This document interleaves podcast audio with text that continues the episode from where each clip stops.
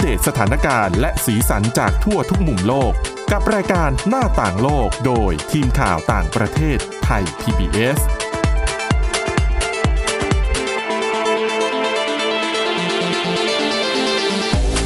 วัสดีค่ะ ต้อนรับคุณผู้ฟังเข้าสู่รายการหน้าต่างโลกนะคะ อัปเดตเรื่องราวทั้งสถานการณ์และสีสันจากทั่วทุกมุมโลกกับทีมข่าวต่างประเทศไทย PBS เช่นเคยค่ะ ติดตามฟังกันได้หลากหลายช่องทางนะคะ แอปพลิเคชันพอดแคสต์ต่างๆ ค้นหาคำว่าหน้าต่างโลกหรือ www.thaipbspodcast.com นะคะ วันนี้อยู่กับคุณจารุพร โอภาสรัฐ และดิฉันวินิษฐาจิตกรีค่ะ สวัสดีค่ะ มีเรื่องราวเกี่ยวกับแถบคาบสมุทรเกาหลีมาฝากกันเยอะเลย แต่ดิฉันรู้สึกว่ามันเป็น เรื่องราวของเกาหลีเหนือกับเกาหลีใต้ที่ เออจะบอกว่าส่วนทางกันก็ไม่เชิงอะ่ะ เป็นปัญหาเหมือนกันเนาะการแต่ขัปัดญหาขาดเหมือนกัน เออปัญหาคนละมุมนะคะอืมเกาหลีเหนือเนี่ย ตอนนี้กำลังน่าสงสัยว่า เอะเจอภาวะอดอยากรอบใหม่หรือเปล่า หลังจากที่ 30 กว่าปีก่อนนี่ย่ำแย่มาก ๆนะคะ แต่ก่อนจะไปที่เกาหลีเหนือค่ะ เกาหลีใต้กันก่อน เรื่องนี้เรื่องจริงเราหมดรู้สึกเหมือนพูดไปแบบไม่นานเท่าไหร่นี้เองนะค่ะ แต่ว่ามาอีกแล้ว มาอีกแล้วก็คือเป็นการย้ำไปอีกรอบหนึ่งว่าเกาหลีใต้เนี่ยเป็นประเทศที่ทุบสถิติ อัตราการเจริญพันธุ์ต่ำที่สุดอืมในโลกอีกครั้งหนึ่งนะคะคือจริงๆต้องเล่าก่อนว่าปี 2021 เนี่ยเขาก็ทุบสถิติไปแล้วล่ะค่ะคือตอนนั้นเนี่ยอัตราการเจริญพันธุ์ของเขาเนี่ยอยู่ที่ 0.81อืมต่อผู้หญิงหนึ่งคนก็คือ หมายถึงว่ามันเป็นจำนวนผู้หญิงหนึ่งคนที่จะมีลูกนั่นแหละค่ะ ก็คือหนึ่งคนเนี่ยมีลูกไม่ถึงคน ใช่ค่ะก็เลยเป็น 0.81 ไม่ได้เต็มหนึ่งถูกต้อง ส่วนในปีที่ผ่านมา 2022 มันลดต่ำไปอีก เหลือที่ 0.78 แล้วก็ต้องบอกว่าเป็นปีที่ 6 แล้วนะคะ ที่ตัวเลขเนี้ยมันลดติดต่อกันมาเรื่อยๆ แล้วก็นับว่าเป็นตัวเลขที่ต่ำที่สุดในบรรดากว่าประมาณ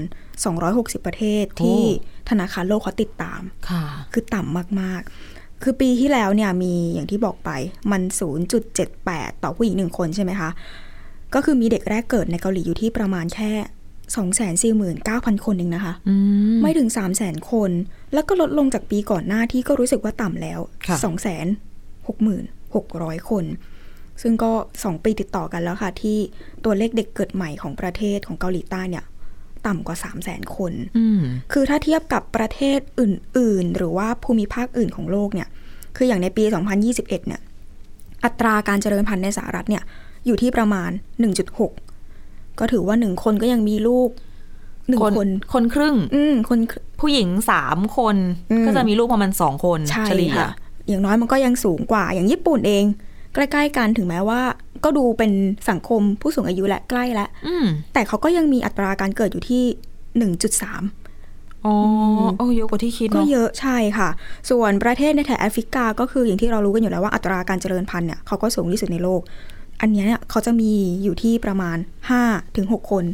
ผู้หญิงหนึ่งคนใช่ค่ะมีลูกห้าถึงหกคนถูกต้อง ซึ่งต้องบอกก่อนเลยว่าการที่จะรักษาจำนวนประชากรให้คงที่เนี่ย ประเทศประเทศหนึ่งเนี่ย จะต้องมีอัตราการเจริญพันธุ์อยู่ที่ 2.1 นะคะ และถ้าหากว่าตัวเลขสูงกว่านี้ได้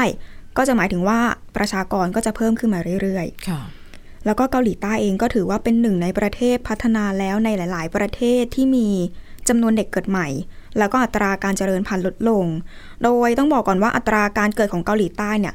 ลดลงมาอย่างต่อเนื่องตั้งแต่ปี 2015 แล้วนะคะอืม แล้วก็มาเรื่อยๆๆๆเลยจนในปี 2020 คือมันก็ยังลดอยู่ แต่ประเด็นคืออัตราการเสียชีวิตในเกาหลีใต้เนี่ย กับแซงหน้าอัตราการเกิดเป็นครั้งแรกเลยอ๋อแน่นอน คนเกิดน้อยคนตายเยอะค่ะประชากรลดลงเรื่อยๆ ในขณะเดียวกันประชากรของเกาหลีใต้ก็ยังมีอายุเพิ่มขึ้นอีก ซึ่งเป็นการบ่งชี้ถึงการลดลงของจำนวนประชากรเช่นเดียวกัน พอเรื่องนี้เกิดขึ้นแน่นอนคนเกิดน้อย คนตายเยอะ ไหนจะประชากรสูงอายุเพิ่มขึ้น ผู้เชี่ยวชาญเขาก็มากังวลกันเลยค่ะว่า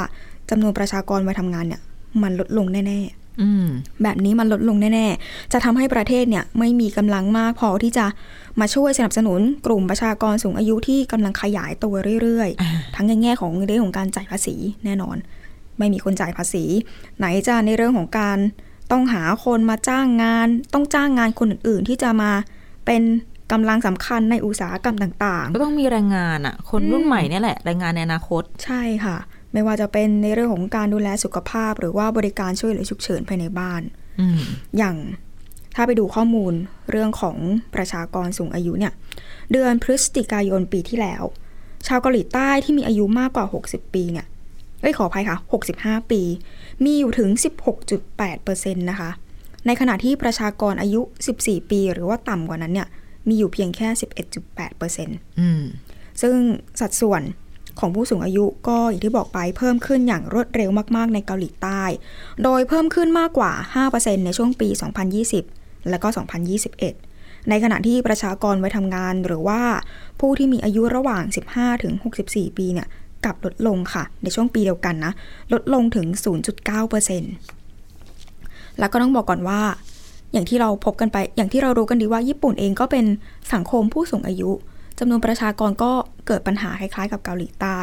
คือสองประเทศนี้ทั้งเกาหลีใต้และญี่ปุ่นเนี่ยเขามีปัจจัยที่ทำให้การเกิดลดลงคล้าย ๆกันค่ะไม่ว่าจะเป็นวัฒนธรรมการทำงาน ที่มีการเหมือนเรียกร้องเนี่ยให้คนทำงานหนักๆ ค่าจ้างที่มันก็หยุดนิ่ง สวนทางกับค่าครองชีพที่แพงขึ้น ไหนจะในเรื่องของราคาบ้าน พวกที่อยู่อาศัยที่มันก็ต้องพุ่งสูงขึ้น แล้วก็อีกเรื่องหนึ่ง ผู้หญิงเกาหลีใต้หลายคนออกมาบอกว่า ไม่มีเวลาอะไม่มีเงิน ใช่ แล้วก็ทำงานหนักจนไม่มีอารมณ์ที่จะไปออกเดทเพราะพวกเธอเนี่ยก็เหมือนกับว่าให้ความสำคัญกับอาชีพการงานมาเป็นอันดับแรกอืมๆแล้วก็ท่ามกลางสภาพการทำงานที่มันก็ค่อนข้างแข่งขันกันสูงกันนะคะ ที่สำคัญผู้หญิงเกาหลีใต้หลายคนก็พูดเหมือนกันเลยว่า มักจะเผชิญกับวัฒนธรรมที่แบบมีชายเป็นใหญ่อืมรวมไปถึงเรื่องของความไม่เท่าเทียมทางเพศก็ก็บางเลยอืมในสังคมบางที เดี๋ยวนี้ผู้หญิงต้องออกมาทำงานแล้วใช่ไหมอืมแต่แบบกลับไปที่บ้านก็ยังต้องทำงานบ้านอยู่อีก ถูกต้องเหมือนค่ะผู้หญิงนี่บางคนบอกว่าโดนสองเด้งเหมือนดิฉันก็จริง ๆ มันก็อันนี้ไปนอกเรื่องนิดนึง ถ้าเกิดว่าใครเคยเห็นพวกวิดีโอไวรัลตาม สื่อสังคมออนไลน์ต่าง ๆ ก็จะเห็นที่ผู้หญิงลองชุดแต่งงาน เสร็จแล้วก็ภาพตัด ไปเป็นตอนต้องนั่งทำงานอยู่ในบ้านภาพตัดไหนจะเลี้ยงลูกอ๋อก็คือเหมือนสลับไปเห็นว่าคุณแต่งงานแล้วอะภาระมันเพิ่มขึ้นแน่นอนอ่าฮะก็ทำให้หลาย ๆ คนก็น่าจะเหมือนอย่างหญิงเกาหลีใต้นี่แหละที่แบบ ไม่แต่งดีกว่า ก็ทำก็ไหนๆก็ทำงานอยู่แล้ว ก็ทำงานเลี้ยงตัวเองคนเดียวสิ ใช่ใช่ไหมไหนจะภาระอย่างที่บอก ถ้าเกิดว่าอยากจะซื้อบ้านทีค่าบ้านก็ราคาพุ่งสูงอีกอืม เพราะฉะนั้นเอาเวลาไปดูแลตัวเองดีกว่าค่ะแต่จริงๆก็ต้องบอกว่ารัฐบาลเกาหลีใต้เองก็พยายามเหมือนกันนะคะ พยายามที่จะหามาตรการในช่วงไม่กี่ปีที่ผ่านมาเนี่ยเพื่อมาแก้ไขปัญหาในเรื่องของอัตราการเจริญพันธุ์ที่มันลดลง ก็คือมีการอนุญาตให้พ่อแล้วก็แม่เนี่ยลางานได้พร้อมกันนะคะ เพื่อที่จะไปช่วยกันเลี้ยงดูลูก รวมไปถึงขยายสิทธิ์วันลาสำหรับพ่อด้วย โดยได้รับค่าจ้าง เพื่อให้ไปช่วย ผู้หญิงเลี้ยงลูกอืมอย่างบางพื้นที่ก็มีการออกแคมเปญค่ะรณรงค์ให้ผู้ชายเนี่ย มีบทบาทในการเลี้ยงดูลูกแล้วก็ทำงานบ้านมากขึ้น ผู้หญิงจะได้ไม่เหนื่อยอยู่ฝ่ายเดียวค่ะบางพื้นที่เองก็ยังมีการแบบแจกคูปองสำหรับ การมีลูกคนใหม่ การมีลูกคนแรกอย่างนี้เหมือนกัน ก็คือสนับสนุนให้แบบมีการเพิ่มการมีลูกมากขึ้นเรื่อยนึกถึงจีนเลยอะๆอืมคล้ายๆกันดิฉันว่าเผชิญปัญหา คล้าย ๆ กันหมดอืมอืมนอกจากนี้รัฐบาลเองก็ยังมีการใช้นโยบายอยู่ร่วมกับประชากรสูงวัย ก็คือมีการยกระดับสภาพความเป็นอยู่ของผู้เกษียณอายุ รวมไปถึงการนำหุ่นยนต์มาใช้ แล้วก็อย่างที่บอกไปถ้าเกิดว่าขาดแคลนแรงงานเนี่ยเขาก็มีการเชิญชวนชาวต่างชาติเข้ามาทำงานมากขึ้น แต่ก็ต้องบอกว่าการเปิดช่องทางตรงนี้คือสำหรับช่องทางแรงงานที่ถูกกฎหมายนะคะ อืมค่ะอืมแต่ก็มีนักเศรษฐศาสตร์เขาออกมาแนะนำว่าจริง ๆอะเกาหลีใต้จำเป็นต้องทำมากกว่านี้อืมในโดยเฉพาะในเรื่องของการแก้ไขเรื่องความเท่าเทียมทางเพศ เพื่อให้ผู้หญิงเนี่ยรู้สึกกังวลน้อยลง เกี่ยวกับการที่จะต้องตกงาน หลังจากการมีลูก เพราะว่าหลาย ๆ ดิฉันว่าคล้ายกันกับญี่ปุ่นที่พอแต่งงาน แล้วก็ตั้งท้องเสร็จคือผู้หญิงหลายคนต้องลาออกไป อืมอืมแล้วก็มีข้อมูลระบุไว้ด้วยว่า พวกค่าใช้จ่ายด้านการศึกษาของลูก รวมไปถึงค่าที่พักที่มันแพงๆเนี่ยก็เป็นอีกปัจจัยที่มันไปกดดันต่อภาวะการเจริญพันธุ์เหมือนกันค่ะ อีกเรื่องหนึ่งที่น่าสนใจ คือถ้าเกิดว่าจะมีลูกทีเนี่ย ถามว่า อะมันก็ยังมีคนมีลูกอยู่แหละ อืมแต่อายุเฉลี่ยผู้หญิงที่มีลูกคนแรกในเกาหลีใต้เนี่ย ในปีที่แล้วเนี่ย เพิ่มไปแตะอยู่ที่ 33.5 นะคะ ซึ่งก็เพิ่มมาจากปี 2021 ที่มันอยู่ที่ประมาณ 33.4 กว่าจะพร้อมกว่าจะหาสามีได้อะไรอย่างเงี้ยใช่นะค่ะดิฉันว่าโจทย์ยากอีกอย่างหนึ่งก็คือในเรื่องของการหาคู่ชีวิตที่มันถูกใจด้วยแหละ ใช่เพราะแบบเหมือนผู้หญิงมีตัวเลือกมากขึ้นอืมก็ต้องเลือกมากขึ้นเป็นธรรมดาก็เลือกได้อะเนาะใช่ค่ะไหนจะถ้าเกิดอย่างที่บอกบางคนโฟกัสกับเรื่องงานมาก ๆ หน้าที่การงานดีการศึกษาดี เพราะฉะนั้น การเลือกใครสักคนเข้ามาทีเนี่ย มันก็ต้องเป็นอีกคนหนึ่งที่เข้ามาเสริมชีวิต ไม่ใช่มาถ่วงกันอืมกว่าจะพบกว่าจะเจอกันกว่าจะตกลงกันได้ เก็บเงิน หาบ้านอยู่ด้วยกัน เพราะฉะนั้นอายุกว่าจะมีลูกกันได้คือ 33 ปีขึ้นไปแล้ว ในขณะที่จำนวนลูกคนที่สองเนี่ยเขาบอกว่า ลดลงมาลดลงมาอีก 16.8เปอร์เซ็นต์ค่ะ ซึ่งมันก็หาทางตรงกลางไม่ค่อยได้สักทีอะนะคะอืมส่วนถ้าเกิดว่าไปดูว่าเมืองไหนเนี่ย มีอัตราการเจริญพันธุ์ต่ำที่สุด แน่นอนหนีไม่พ้นเมืองหลวงกรุงโซลค่ะค่ะ เขาบอกว่าอัตราการเจริญพันธุ์เนี่ยอยู่ที่ 0.59 เท่านั้นเอง ผู้หญิงสองคนรวมกันเนี่ย ถึงจะมีเด็กออกมาได้หนึ่งคนนะคะอืมต้องคือบ้านเว้นบ้านอะที่จะมีลูกค่ใช่ไหมประมาณนั้น ในขณะที่เมืองที่มีอัตราการเจริญพันธุ์สูงที่สุด คือเมืองเซจง แต่ก็อยู่ที่แค่ประมาณ 1.12 เอง สูงแล้วเหรอเนี่ย สูงแล้วอันนี้คือสูงที่สุดแล้วอืมสูงกว่าค่าเฉลี่ยมาตรฐานด้วยที่อยู่ที่แค่ 0.78อะนะคะค่ะแล้วก็จริงๆก็เข้าใจถึงปัญหาสังคมตรงนี้ก็คือ อย่างในเอเชียเห็นได้ชัด ไม่ว่าจะเป็นเกาหลีใต้ ญี่ปุ่น จีน รวมไปถึงในบ้านเราเองด้วยซ้ใช่ำคือหลายๆคนก็คือสภสภาวะเศรษฐกิจแบบนี้ แค่จะหาเลี้ยงตัวเองแล้วก็ ไหนจะครอบครัวที่อยู่ลำดับขั้นขึ้นไปอีก คือหมายถึงต้องดูพ่อดูแม่ด้วย พ่อแม่สามีอีก อืมมันก็เป็นเรื่องที่ค่อนข้างเหนื่อยนิดนึง เพราะฉะนั้นการหาเลี้ยงตัวเองให้รอดในแต่ละวันนี่ก็ถือว่าเก่งมากแล้วนะคะ นึกถึงที่คุยกันเรื่องที่จีนเลยที่แบบว่าอะมันจะมีแบบบางมณฑลที่อืมออกโปรโมชั่นนี้ขอเรียกว่าโปรโมชั่นแล้วกัน มีลูกคนที่สามคนที่อะไรจะได้เงินเท่าไหร่เท่าไหร่อืมทุกเดือนจนกว่าเด็กจะสามขวบอะไรเงี้ย แต่ว่าเขาไปสัมภาษณ์สื่อเขาไปสัมภาษณ์ เออเหมือนแบบเป็นแฟนกันอืมเขาบอกว่านี่แค่เขาแบบแต่งงานกันอะตอนแรกอย่างตัวเขาเองเขาก็ดูแลแค่พ่อแม่เขาอืมตัวเขาเองบวกพ่อแม่ก็เป็นหนึ่งสองสามคนอ่าใช่ค่ะ พอบวกกับแฟน แล้วมีลูกก็สามคนใช่ไหมพ่อแม่ลูก แต่ว่ามันต้องบวกย้อนขึ้นไปอืมพ่อแม่ตัวเองกับพ่อแม่แฟน ก็ดิฉันนับนิ้วไม่พอละสี่เจ็ดแปดคนเข้าไปละอะแล้วมีลูกอีกคนนึงต้องบวกคนเป็นคนที่แปดคนที่เก้าขึ้นมา เขาก็ดูรายได้เขาแล้วเขาก็สายหัว โปรโมชั่นอะไรเขาก็ไม่ไหว เหมือนใยแมงมุมอะอืมที่แบบค่อยๆ สร้างออกไปเรื่อยๆใช่เพราะฉะนั้น การช่วยเหลือของภาครัฐก็ไม่พอนะคะอืมอืมนั่นแหละ ปัญหาท้าทายสังคมที่อะเป็นกันเยอะอืมในหลายประเทศทั่วโลกโดยเฉพาะแถบเอ่อประเทศที่มีสภาพเศรษฐกิจที่ดี พัฒนาแล้วมีเรื่องของ ความเท่าเทียมกันในเรื่องหน้าที่การงานมากขึ้น ผู้หญิงได้มีโอกาสออกมาทำงานนอกบ้าน อะไรอย่างนี้ก็กลายเป็นอีกกลายเป็นปัญหาอีกด้านหนึ่งเกิดขึ้นมาแทน อืมนะอะแล้วก็ปัญหาอีกที่หนึ่งก็คือเกาหลีเหนือนะคะ ที่เกริ่นกันไปก่อนหน้านี้ก็คือ เจอปัญหาข้าวยากหมากแพง ข้าวยากหมากแพงเนี่ยเป็นเรื่องคู่กับเกาหลีเหนืออยู่แล้วนะคะ ค่ะ มาเป็นไม่รู้กี่สิบปีหลายๆคน หลังๆ มาเวลาเราพูดถึงเกาหลีเหนือเราอาจจะมัวแต่สนใจว่าวันนี้ทดสอบขีปนาวุธรุ่นไหน มีขีปนาวุธอะไรอยู่ในเออคลังบ้าง ใช่พัฒนานิวเคลียร์อะไรไปถึงไหนแล้ว แล้วความเคลื่อนไหวที่ก่อให้เกิดความตึงเครียดในคาบสมุทรเกาหลีมีอะไรบ้าง แต่ทุกอย่างแต่จริงๆฉันเชื่อว่าหลายๆคนพอฟังข่าวนี้ก็จะนึกไปถึงสภาพความเป็นอยู่ในเกาหลีเหนืออยู่แล้วล่ะอืมซึ่งภาพของ ขีปนาวุธต่างๆ ที่ใช้งบประมาณมหาศาลในการพัฒนามันก็จะสวนทางกับเรื่องของความเป็นอยู่โดยเฉพาะในชนบทค่ะที่เกาหลีเหนือที่อะหลายๆคนอาจจะได้เห็นจากในซีรีส์อ่าที่โด่งดังไปเมื่อไม่กี่ปีมานี้ค่ะ ก็ในความเป็นจริงอาจจะคล้ายๆแบบนั้นแหละว่าโดยเฉพาะชนชั้นกรรมอาชีพอืมเกษตรกรต่างๆ เจอความยากลำบากนะคะ เพราะว่า ก็ต้องยังคงปลูกข้าวปลูกข้าวโพด เป็นธัญพืชสำคัญของประเทศ แล้วก็ดูเหมือนว่าในระยะหลังนี้ ยิ่งตั้งแต่ที่มีโควิด -19 ระบาดมาเนี่ย เรียกว่าหลาย ๆ ปัจจัยซ้ำเติมเรื่องการขาดแคลนอาหาร เรื่องความมั่นคงทางอาหาร ในเกาหลีเหนืออย่างต่อเนื่องนะคะ ซึ่งล่าสุดปลายเดือนกุมภาพันธ์ที่ผ่านมา วันที่ 26 27 28 แถบๆนี้ ค่ะ คิมจองอึนผู้นำสูงสุดเกาหลีเหนือก็ เรียกประชุม คณะกรรมการกลางของพรรคแรงงานเกาหลี ซึ่งเขาเรียกว่าเป็นการประชุมเต็มคณะนะคะ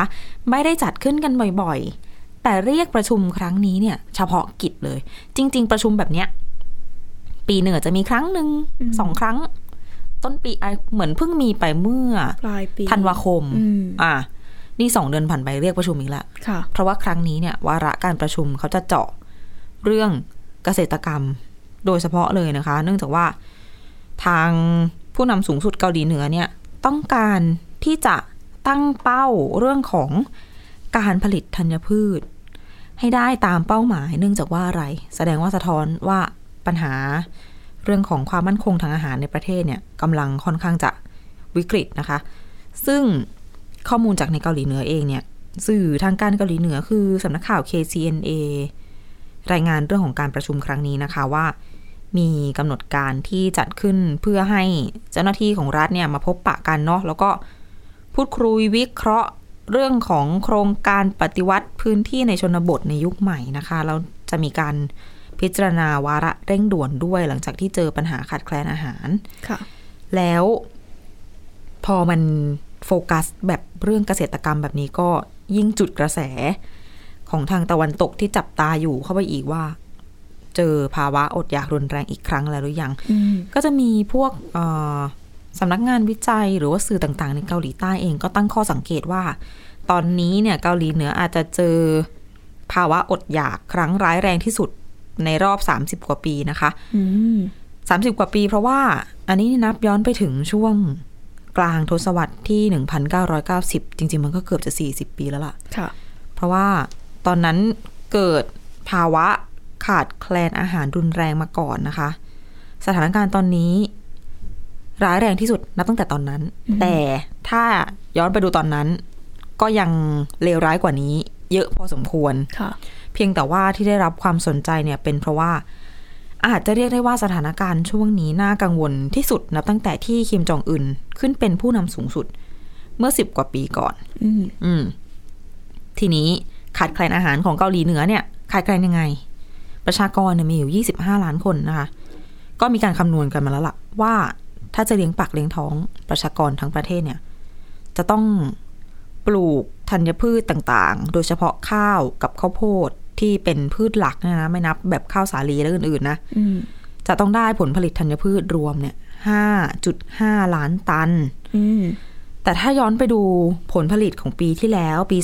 2022 เนี่ย ผลิตออกมาได้แค่ 4.5 ล้านตันเท่านั้นโอ้แล้วถ้าไปดูปีก่อนหน้ามันเคยได้เยอะกว่านี้ค่ะ แต่ว่ามันค่ะก็จะไม่ได้เยอะมาก คือในรอบ 10 ปีที่ผ่านมาเนี่ย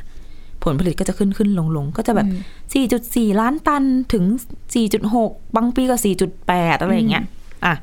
แต่ใดๆก็คือมันไม่เคยพอ 5.5 ล้านตันสำหรับ ให้กินอิ่มสบายๆกันทั้งประเทศสักทีอ๋ออ่า แล้วส่วนต่างยังไง อย่างส่วนต่างที่หายไปประมาณหนึ่งล้านตันสำหรับปีล่าสุดเนี่ย รัฐบาลเกาหลีเหนือก็จะใช้วิธีนำเข้านะคะ ซื้อธัญพืชจากอ่าอาจจะจากจีนแหละหลักอืมๆนำเข้ามาเป็นอาหารให้ประชากร แต่นำเข้ามันก็ไม่ได้พออืมซึ่งเขาก็จะอยู่ได้กันด้วยการกินน้อย ก็คือรัดเข็มขัด เขียมเขียมๆเอา อ่าใช่ประมาณนั้น แล้วก็มันก็ขัดแย้งกับเรื่องของแนวคิดของเกาหลีเหนือเองที่ตัวรัฐบาลเนี่ย เน้นเรื่องของการพึ่งพาตนเอง จริง ๆ แล้วนโยบายเศรษฐกิจ อันนี้เนี่ยถือว่าเป็นปัญหาสำคัญเหมือนกันสำหรับเกาหลีเหนือก็คือ นโยบายการพึ่งพาตัวเอง ก็คือให้ประชาชนกินสิ่งที่ตัวเองปลูก อืมอะ แต่เพียงแต่ว่าเขาไม่ได้ปลูกได้มากพอที่จะเลี้ยงปากเลี้ยงท้องได้